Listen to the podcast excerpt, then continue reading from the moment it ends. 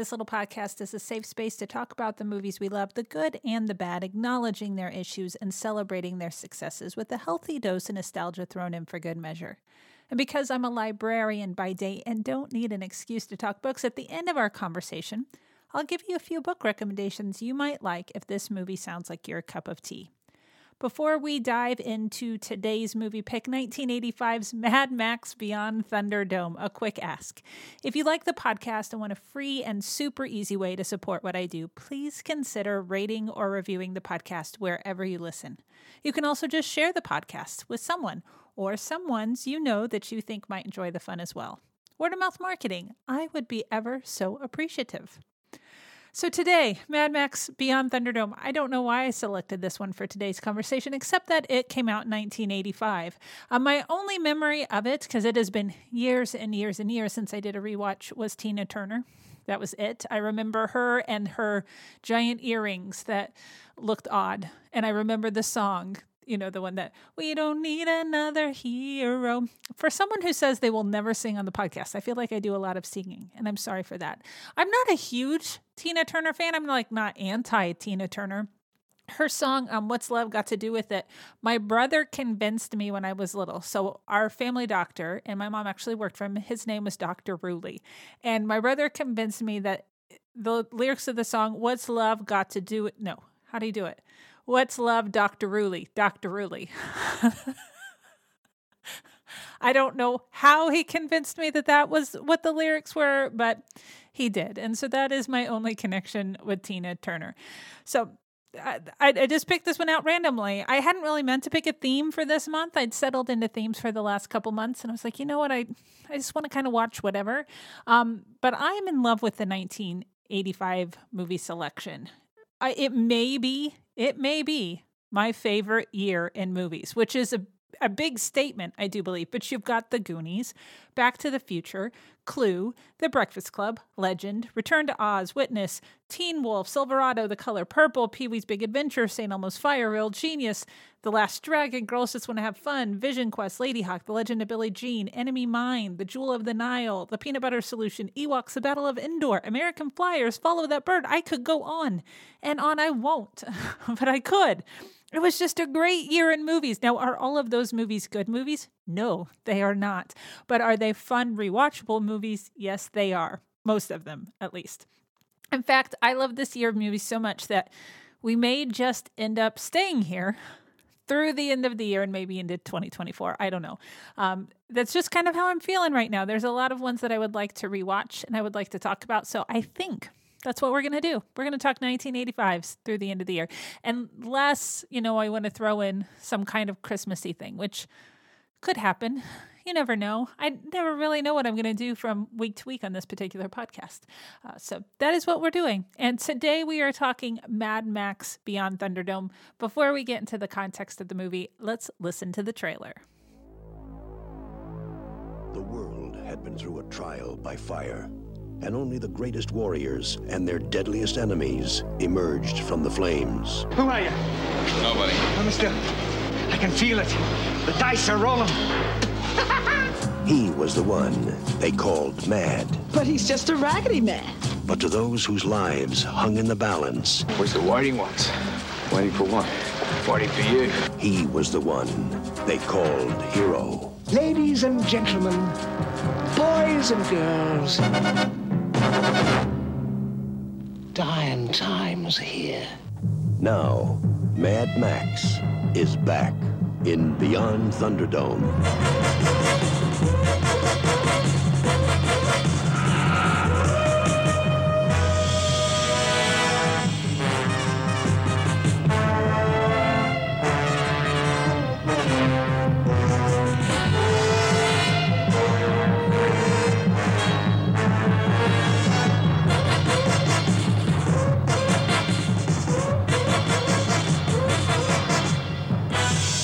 Gibson, Tina Turner, Mad Max, Beyond Thunderdome. So, Beyond Thunderdome was directed and written. He was a co writer on it by George Miller and this guy named George Ogilvie. I don't his he's got a very strange name. Now I knew George Miller as the genius behind all of the Mad Max movies. And the dude, I do think, was a genius. He had a vision. It's kind of a wild and kooky vision, but he had a vision and he had an aesthetic and he made it come to life in pretty spectacular ways. But I did not know that he also directed The Witches of Eastwick, which is kind of a messed up movie. Susan Sarandon, Cher, I forget who the other person was. Was it Michelle Pfeiffer, maybe? Um, Jack Nicholson. It's just kind of a crazy movie. We'll probably talk about it one day.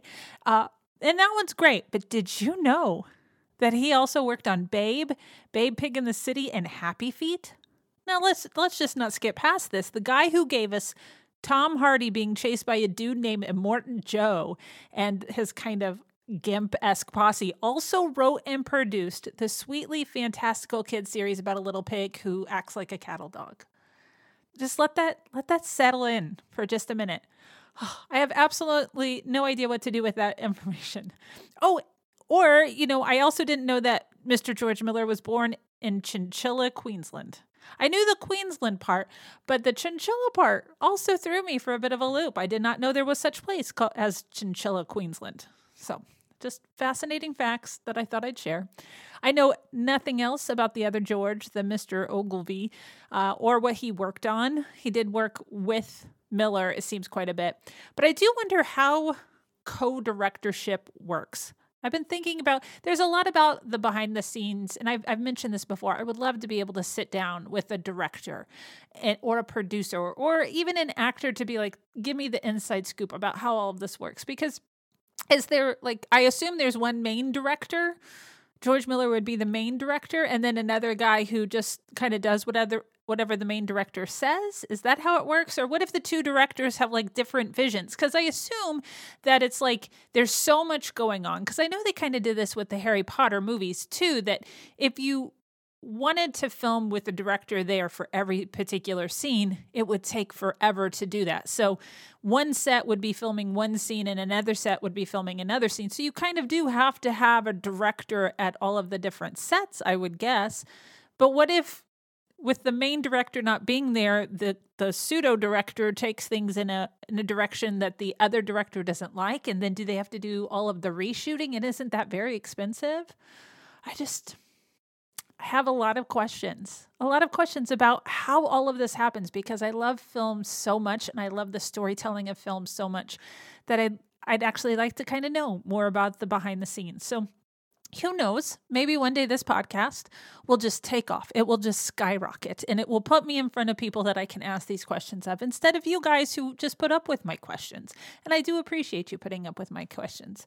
Uh, but in the end, who gets the final say? I would assume in this say this instance it's George Miller, but if he's not there, how does that work? Oh, there's just a smidge of production information this time around, which is kind of nice that there was a little something. It says Beyond Thunderdome was the first Mad Max film made without producer Byron Kennedy, who was killed in a helicopter crash in 1983. Director George Miller was hesitant to continue without his producing partner, saying later, I was reluctant to go ahead. And then there was a sort of need to, let's do something just to get over the shock and grief of all that. There's a title card at the end of the film before the credits roll that reads for Byron. I think that's very sweet. I, I can't imagine, especially if you've worked with somebody a lot, especially on these particular properties, and then there's a tragedy, that would have to be very hard to kind of pick it up and continue. Miller co directed the film with George, the other George, with whom he had worked on the 1983 television miniseries The Dismissal. Don't know what that is, probably an Australian thing. About this decision, he said, I had a lot on my plate. I asked my friend George, who was working on the miniseries, could you come and help me? But I don't remember the experience because I was doing it just, you know, I was grieving. So apparently he wouldn't have minded whatever or noticed whatever direction the other George took things. For the film, Miller and Ogilvie employed a group workshopping rehearsal technique that they had developed. I want to know more about that too. What does that mean? The exterior location filming took place primarily in the mining town of Coober Pedy. Cooper Petty. Though the set for Bartertown was built at an old brickworks, the Brick Pit at Homebush Bay in Sydney's western suburbs, and the children's camp was in the Blue Mountains. According to the cinematographer Dean Semler, Mad Max Beyond Thunderdome proved far more challenging than Mad Max 2. We were dealing with more varied environments than before, and it was essential that each of the worlds created for the film have a distinctly different look. So that's quite interesting. Um, st- the movie stars Mel Gibson as Max, Mad Max Rockantansky, Rochansky. I should probably know that. I do they when do they ever say his name? I mean, I think it's maybe muttered once in this movie, maybe. Um, a lone warrior who was kind of a main force patrol officer. He was a cop before all hell broke loose in society. And it's been so long since I watched Road Warrior or Mad Max 2 that I don't remember what caused the apocalypse. I'll have to go back in and read more about that. He's got a monkey he drives around with, but that monkey has no loyalty because he just keeps hopping around to other people during the movie. Uh, there's Bruce Spence as Jebediah, a pilot who trades stolen goods in Bartertown. Bruce, as I was looking up his filmography, he was also in like Lord of the Rings as a black lieutenant, so he must have been like an orc.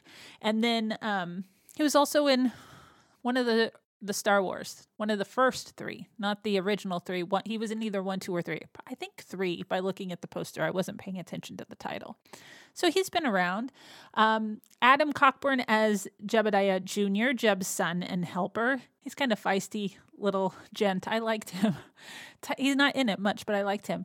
Tina Turner as Auntie. They say in the filmography in the credits that it's Auntie Entity, but you never heard Entity muttered, so she's just known as Auntie, the ruler of Bartertown. Frank Thring as the collector, he runs the trade and exchange exchange network in Bartertown. Angelito Rossitto, Angelo Rossitto, that's better. The, as the master, he's the engineer who is responsible for Bartertown's electricity, and Helen Buday, Buday as Savannah Nix, one of the oldest members of the tribe of children. Thunderdome had an estimated budget of $10 million. It grossed 7.2 million during its opening weekend in the US and would go on to make 36.2 million worldwide. So it did earn back its budget, but it, I guess it was um, kind of a dud compared to its predecessors. It just didn't do as well at the box office.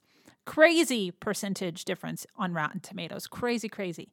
And it's not the way I thought it was going to go.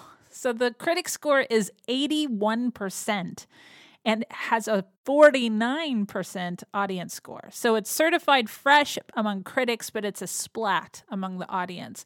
And that audience score is with over 50,000 audience ratings. So it's not like it was just five people and none of them liked it. Quite a few people wrote reviews. The critics' consensus reads Beyond Thunderdome deepens the Mad Max character without sacrificing the amazing vehicle choreography and stunts that made the originals memorable.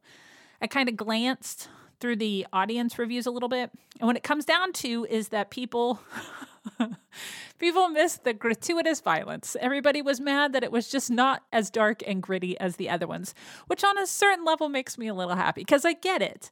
I get it when you have a property. It's like if you took something like John Wick, which I have talked about as being a comfort movie for me, even though there's a lot of death.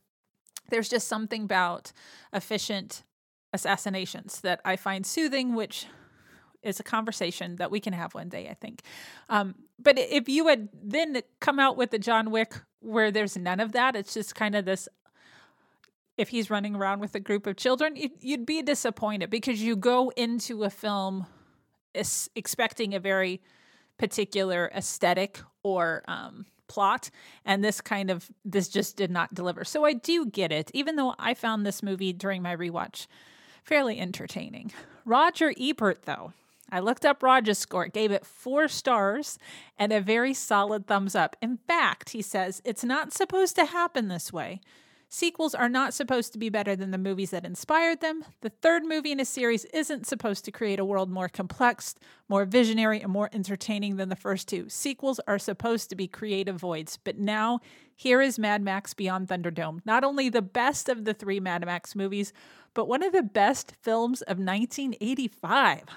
Raj loved this movie, apparently. That's crazy. This is in no way one of the best movies of 1985, in my opinion, uh, but he loved it, which is just really fun to see that he just got really into it. Every once in a while, he'll throw you for a curve. Now for the summary. Um, I'm gonna get, I'm gonna end up skipping a lot. I'm just spoiler things are gonna get skipped because um, there's kind of a lot going on, but we'll get through it and hopefully it'll be enough that maybe I'll tempt you into a rewatch too. Maybe you're like, you know what? I should check this out from my local library because that's how I had to check it out. I couldn't find it streaming for free anywhere. Um, so go GPL for giving me that free checkout. Um, but here we go. So the time is sometime in the future. And again, I don't remember what happened it's been too long since I watched The Road Warrior. Uh, but I do like, they don't explain it, which is good. So some catastrophe has happened, which I suppose we don't really know from the outset. If this was you just stepping into this, you wouldn't necessarily know that an apocalypse has happened, but we know something is going on because this dude is just wandering around the desert in a car being pulled by camels. That's not normal. So something isn't right. And then out of nowhere, this other crazy dude and a young boy come flying by in an airplane, steal the car and camels, and leave this guy for dead. But he's Max, so of course he's not dead. The fellow trudges through the desert, following the tracks of his ride until he stumbles upon a place called Bartertown, which is kind of a, actually a, a good name. is it easy? Does it just kind of lay out there what it is? Yes. Yes, it is. It seems to be a hip hop in place, not necessarily a dive I would like to spend a lot of time in, uh, but it's a place of commerce. So if you need something, it's probably there. Max starts to ask around about his rig, and this guy who is that the collector guy that I mentioned earlier seems to know the person in charge, and he eventually convinces him to meet the the the bigwig, the person in charge of Bartertown. So he ends up going to meet Auntie. So Auntie is the person that kind of founded Bartertown in the middle of the desert. This kind of, in a sense, an oasis where people could come together and trade and get what they needed. That, of course, is Miss Tina Turner. um, she gives Max a deal. She wants him to go down into the underworld and pick a fight with the Master Blaster. So let me explain that. The underworld is where the energy of Bartertown is created, and it is electricity made from methane. And this guy named the Master is the one who figured this out. The Master is a little person who rides on the shoulder of kind of the muscle known as the blaster. So they are master blaster. They are kind of a, a unit of sorts. And actually, the master is the ruler of Bartertown in a lot of ways because he is controlling the actual energy and electricity of the place. So if he gets mad at Auntie, he can just shut off the, the electricity and she has no recourse but to do whatever he says. She's tired of that. So she wants Max to go and pick a fight with him and fight Blaster because if they can get Blaster out of the way, if they can get the muscle out of the way, they think that they control control the master, the the brain.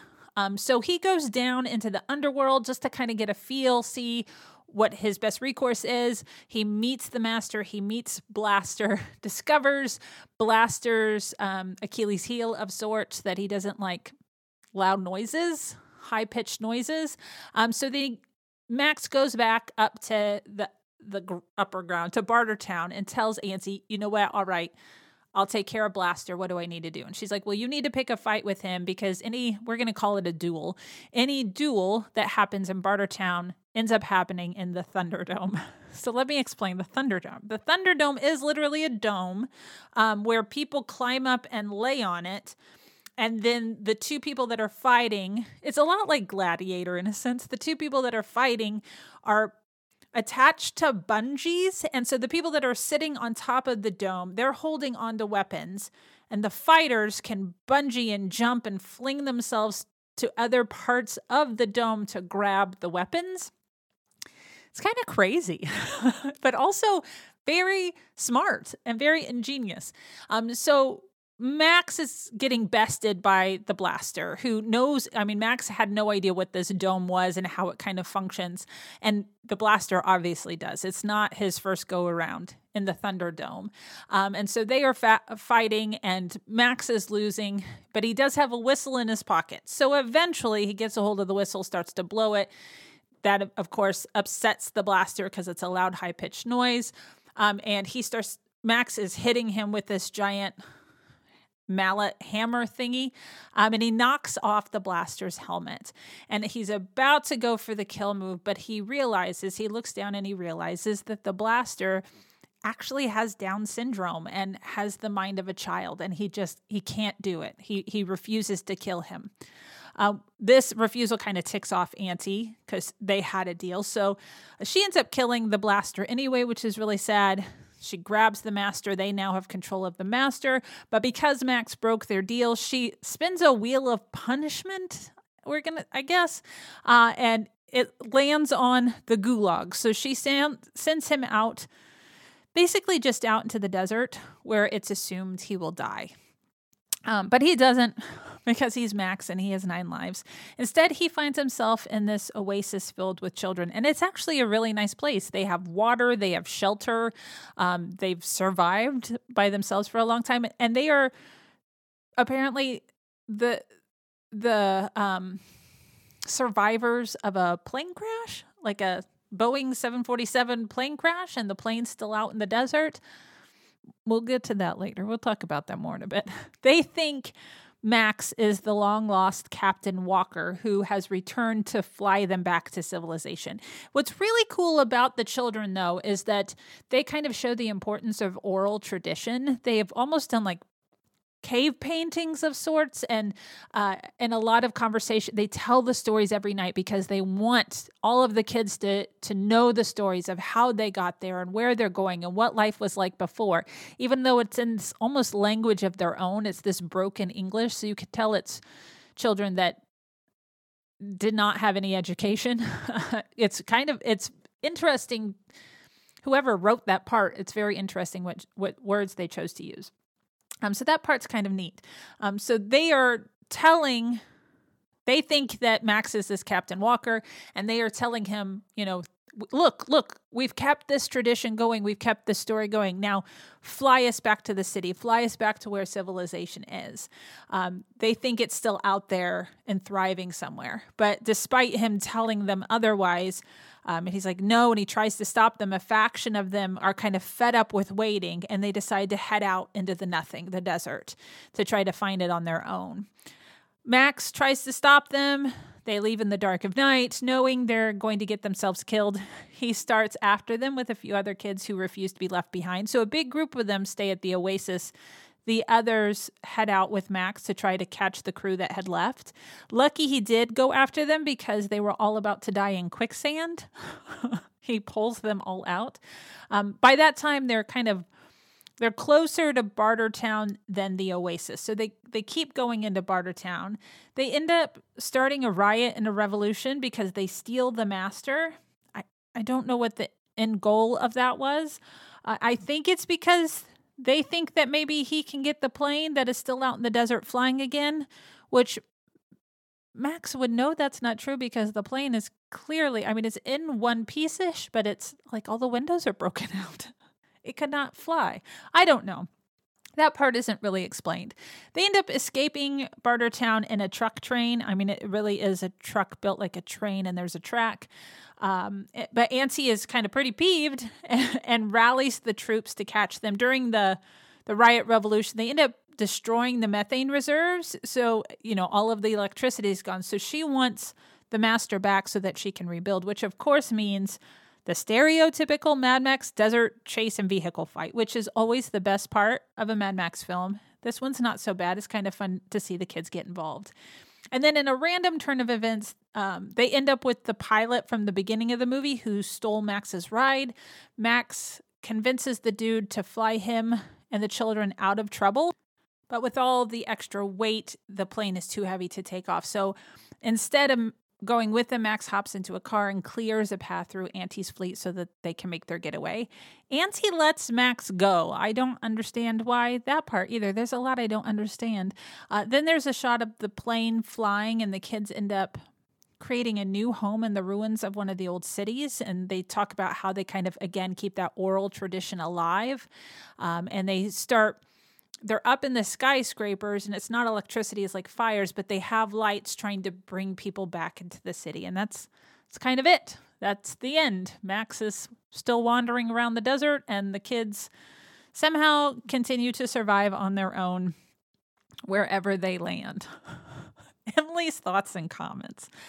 I really like how the action starts immediately in this movie. No recapping of the previous movies, no setup or reminder of the apocalypse or why this dude is just wandering around the desert or who this dude even is. I mean, it comes out a little bit in the conversations with Auntie, and she's like, Who are you? And he's like, I was a cop. But that's as far as it goes. They don't explain a lot. The aesthetic of the characters and the fact that they're kind of a bit wild and feral in nature kind of sets the scene, though. So you know what is going on without being told what is going on. And I think that is amazing storytelling. I do not, however, like Mel Gibson's long hair. There's a lot to say about Mel Gibson. He is extremely problematic and kind of a horrible person. Not even kind of, he is a horrible person. Um, so sometimes it's difficult to go back and watch his old movies. There are some that I do really love. And so in my brain, to justify it, like Tequila Sunrise, which I love, is not his movie. It is Michelle Pfeiffer and Kurt Russell's movie. I am watching it for them, and he just happens to be in it. Uh, or Bird on a Wire, which is probably my favorite Mel Gibson movie, is not a Mel Gibson movie. It's a Goldie Hawn movie. Um, it, it's it's just sad. It's sad that somebody that had such an amazing career could be such a horrible person. Um, but regardless of that, his hair in this particular movie is disgusting. It's this long hair that looks filthy, but he has to comb it because the kids later on also have wild hair, but it's all matted and dreaded, and his wasn't. So he must have been combing his hair. They ended up cutting his hair. The kids did while he was asleep or almost dead, um, which I was kind of glad they did because it looked a lot better afterwards. And I always kind of forget that Mel is Australian. I mean, I know that he is, but he's in his later movies has done so well masking that Australian accent that I forget. He couldn't always mask it in his early movies. I mean, there are definitely times in Tequila Sunrise where it slips and you're like, you are you are not American. Uh, you know who else couldn't really hide it well in many of his early movies, early things was Heath Ledger. Just couldn't hide it. Um, so oh, he's gone too soon. He still makes me sad that he's gone. Uh, just so we know, if we ever experience an apocalyptic situation, and I don't really care what it is, um, it could be anything. It could be a disease, a virus, um, meteors raining down from the heavens. I hope I die immediately. Immediately. I don't even want to imagine surviving in that kind of an environment. And the way that fiction plays out apocalyptic scenarios, it really brings out the ugly of humanity and and how just kind of terrible people are. Like there's always the pockets of people that rally together and help others survive, but then there's inevitably a cult or a person who comes to power and is just wielding that power over people. And it is terrifying. And I just hope I die really quick because, well, I, I probably will. There's no way I could survive. Um, but I just don't, I don't want to, I don't want to experience those things. I just want to be gone. And I don't understand the timeline of this particular movie at all. How are there such young children in this oasis? There are no adults. There's older teens, and then there's relatively small children, no babies, but some of these kids are pretty young. So, how long has the apocalypse been happening? When when did this apocalyptic scenario cuz I would think it's had to have been years for Bartertown to have been established. It feels like a good deal of time has had to have passed. But then, how are there kids that are that young stranded out in the desert? Eh, I mean, even if this airplane crashed, it couldn't have just been filled with children, right? That's weird. And if there were adults that were just out there having babies, why did all of the adults leave? That doesn't make sense. And they don't talk about, like, this is the graveyard where all the adults are buried as if they all died for some reason. And what are the odds that no one else has found this oasis? I mean, it's a, I would like to live there. I mean, get if I survive an apocalypse, I hope I just find an oasis where nobody finds me that has water and shelter and food. I, I, maybe I would survive. Maybe I'd figure out how to hunt and clean. I don't know. But I it just doesn't make sense. This place doesn't make sense. And then there's no children in Bartertown. You never see a child in Bartertown even though one character it is mentioned he he's kind of a he works with the pigs and the methane down in the underworld and he's there because that's what they kind of the wheel of um the wheel of punishment was spun for him because he killed a pig to feed his children. So he has to work in the underworld. That's what he landed on on his wheel of punishment. And so he like i said he killed a pig to, to feed his family. So it's assumed there are children somewhere but you don't see any children. So why are all the children in one place? I just I find that odd. And my last thought here. So at the end of the movie, not towards the end of the movie, they've they've caused the riot and the revolution in Bartertown, and there just happens to be a truck train that gets them out of there on tracks. Now, every scene in this movie outside of the kids' oasis is in the desert. Where where did these train tracks come from? You never saw train tracks before that train truck left the underworld. It doesn't it doesn't make sense. And wouldn't train tracks in a desert get covered up in a sandstorm? But these are perfectly cleared off. And then all of a the sudden there's brush and there's like it goes over like a bridge. It doesn't it doesn't make sense. It doesn't make sense. Are there tra- I mean I'm assuming there are trains in deserty areas, not like through a full desert, but through deserty areas, arid areas. How do you keep the track clean? how much debris can be on a track before a train gets derailed. See, th- these are the rabbit holes I end up in. Those were my thoughts about this movie. A few interesting tidbits. So, Tina Turner had to shave her head for her wig to fit properly. She reportedly had no problem with that. The sandstorm at the end of the film was real, and a camera plane flew into it for some shots. The storm in its entirety hit the crew in the desert, forcing them to ride it out in their cars and wherever they could find cover.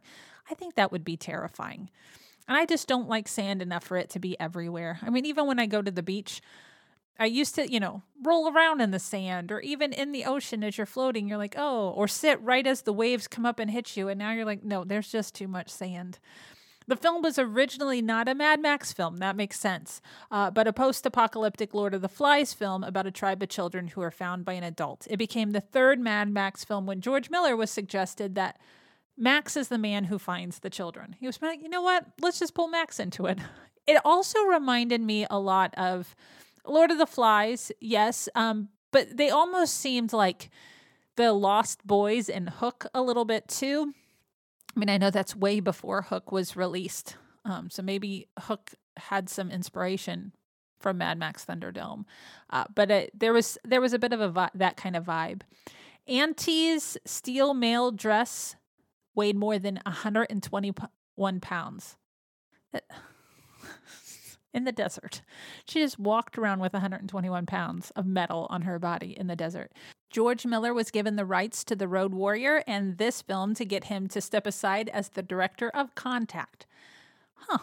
Have you watched Contact lately? I pulled that one out not that long ago, and it is a really good movie. Really good movie. I need to just do a deep dive of um, Jodie Foster. Just I liked a lot of the stuff she's done, but I just I need to deep dive her sometime. There were 600 pigs in Underworld. Buying that many would have hurt the pork market, so they rented them from a pig farmer. And that's it. That's all my interesting tidbits. 600 pigs. I don't think we really see 600 pigs. Maybe they had to swap them out from time to time. I mean, I just that place had to have smelled. Oh, does this movie hold up? You know, why not? Yes. Yes, it does. It it does. The the aesthetic, the, it as I have mentioned many times throughout this episode, it really does work. The vision that George Miller has and the way that he can pull that off um, is pretty spectacular. And so, overall, I would say yes, it holds up. Is it a spectacular movie like Roger Ebert goes on and on saying? I don't think so, no, but I, I think it's worth rewatching. So, if you haven't, I would go back for a rewatch. As for movie night recommendation, all right, hear me out. Just hear me out. I think you should watch Waterworld. Yes, it is awful. It's an awful movie, but it's post apocalyptic, just like Thunderdome. And you have a dude who doesn't really care about others, just wants to survive, a lot like Max. The people with the fuel are in charge. That's very similar. Um, you know, there's a, a special child involved, and there's lots of children in Thunderdome. You get to see Kevin Costner play a fish. At, at least just think about it. Think about it. Think about Waterworld. That is what I would suggest. Book recommendations. So, if you like a good apocalypse and watching the ways in which society just crumbles, may I suggest a fun dystopian novel or two? I got really into dystopias for a while, and then they made me sad, and I had to back off a little bit, but I do really like um, that kind of fiction. I like fiction that makes you think. It's, to me, a little more accessible than a lot of science fiction, especially really academically science focused science fiction, um, because it's often a world that you're familiar with that is turned on its head. Uh, so there are elements to the story that are familiar that make it even more terrifying. So I highly re- do recommend, I keep saying that. I recommend dystopian fiction if you're in the mood for it. If you're not, it can be very sad and very upsetting. So only read it if if you're ready for that kind of thing. Um, but you could definitely read Ernest Cline's Ready Player One, not only for the 80s nostalgia, since we've got Thunderdome in 85, but also to see how messed up the world can get. Um, you could hit up a classic like A Brave New World, Animal, Animal Farm by George Orwell. I mean, that has pigs. So. you could follow that theme. Something more contemporary, a couple of my favorites are The Measure by Nikki Erlick. I might have talked about that one before, but that one stuck with me a lot. And it's not quite as depressing. To me, there's a lot of hope in it as well. Um, but it's also upsetting. Like you get you get in those moments like, what would I do? What would I do if I was given this particular choice? Or I would suggest reading Station Eleven by Emily St. John Mandel one of my favorite science fiction dystopias of all time. The miniseries, uh, I think it's on HBO Max, is actually, as much as I love the book, I think the miniseries is even better than the book. There are just a lot of great ones to choose from. If none of those tickle your fancy, just hit me up. I've got a ton more in my back pocket that I could suggest. And with that, that is all I have for today. Thank you so much for listening. Really, it is so appreciated. If you haven't already, I hope you subscribe so that we can keep going on this journey together. And if you've got the time, it would be awesome if you could rate and review so that other individuals who like random conversations about pop culture with someone who doesn't really know what they're talking about but has a good time doing it, well, those people can join in on the fun as well.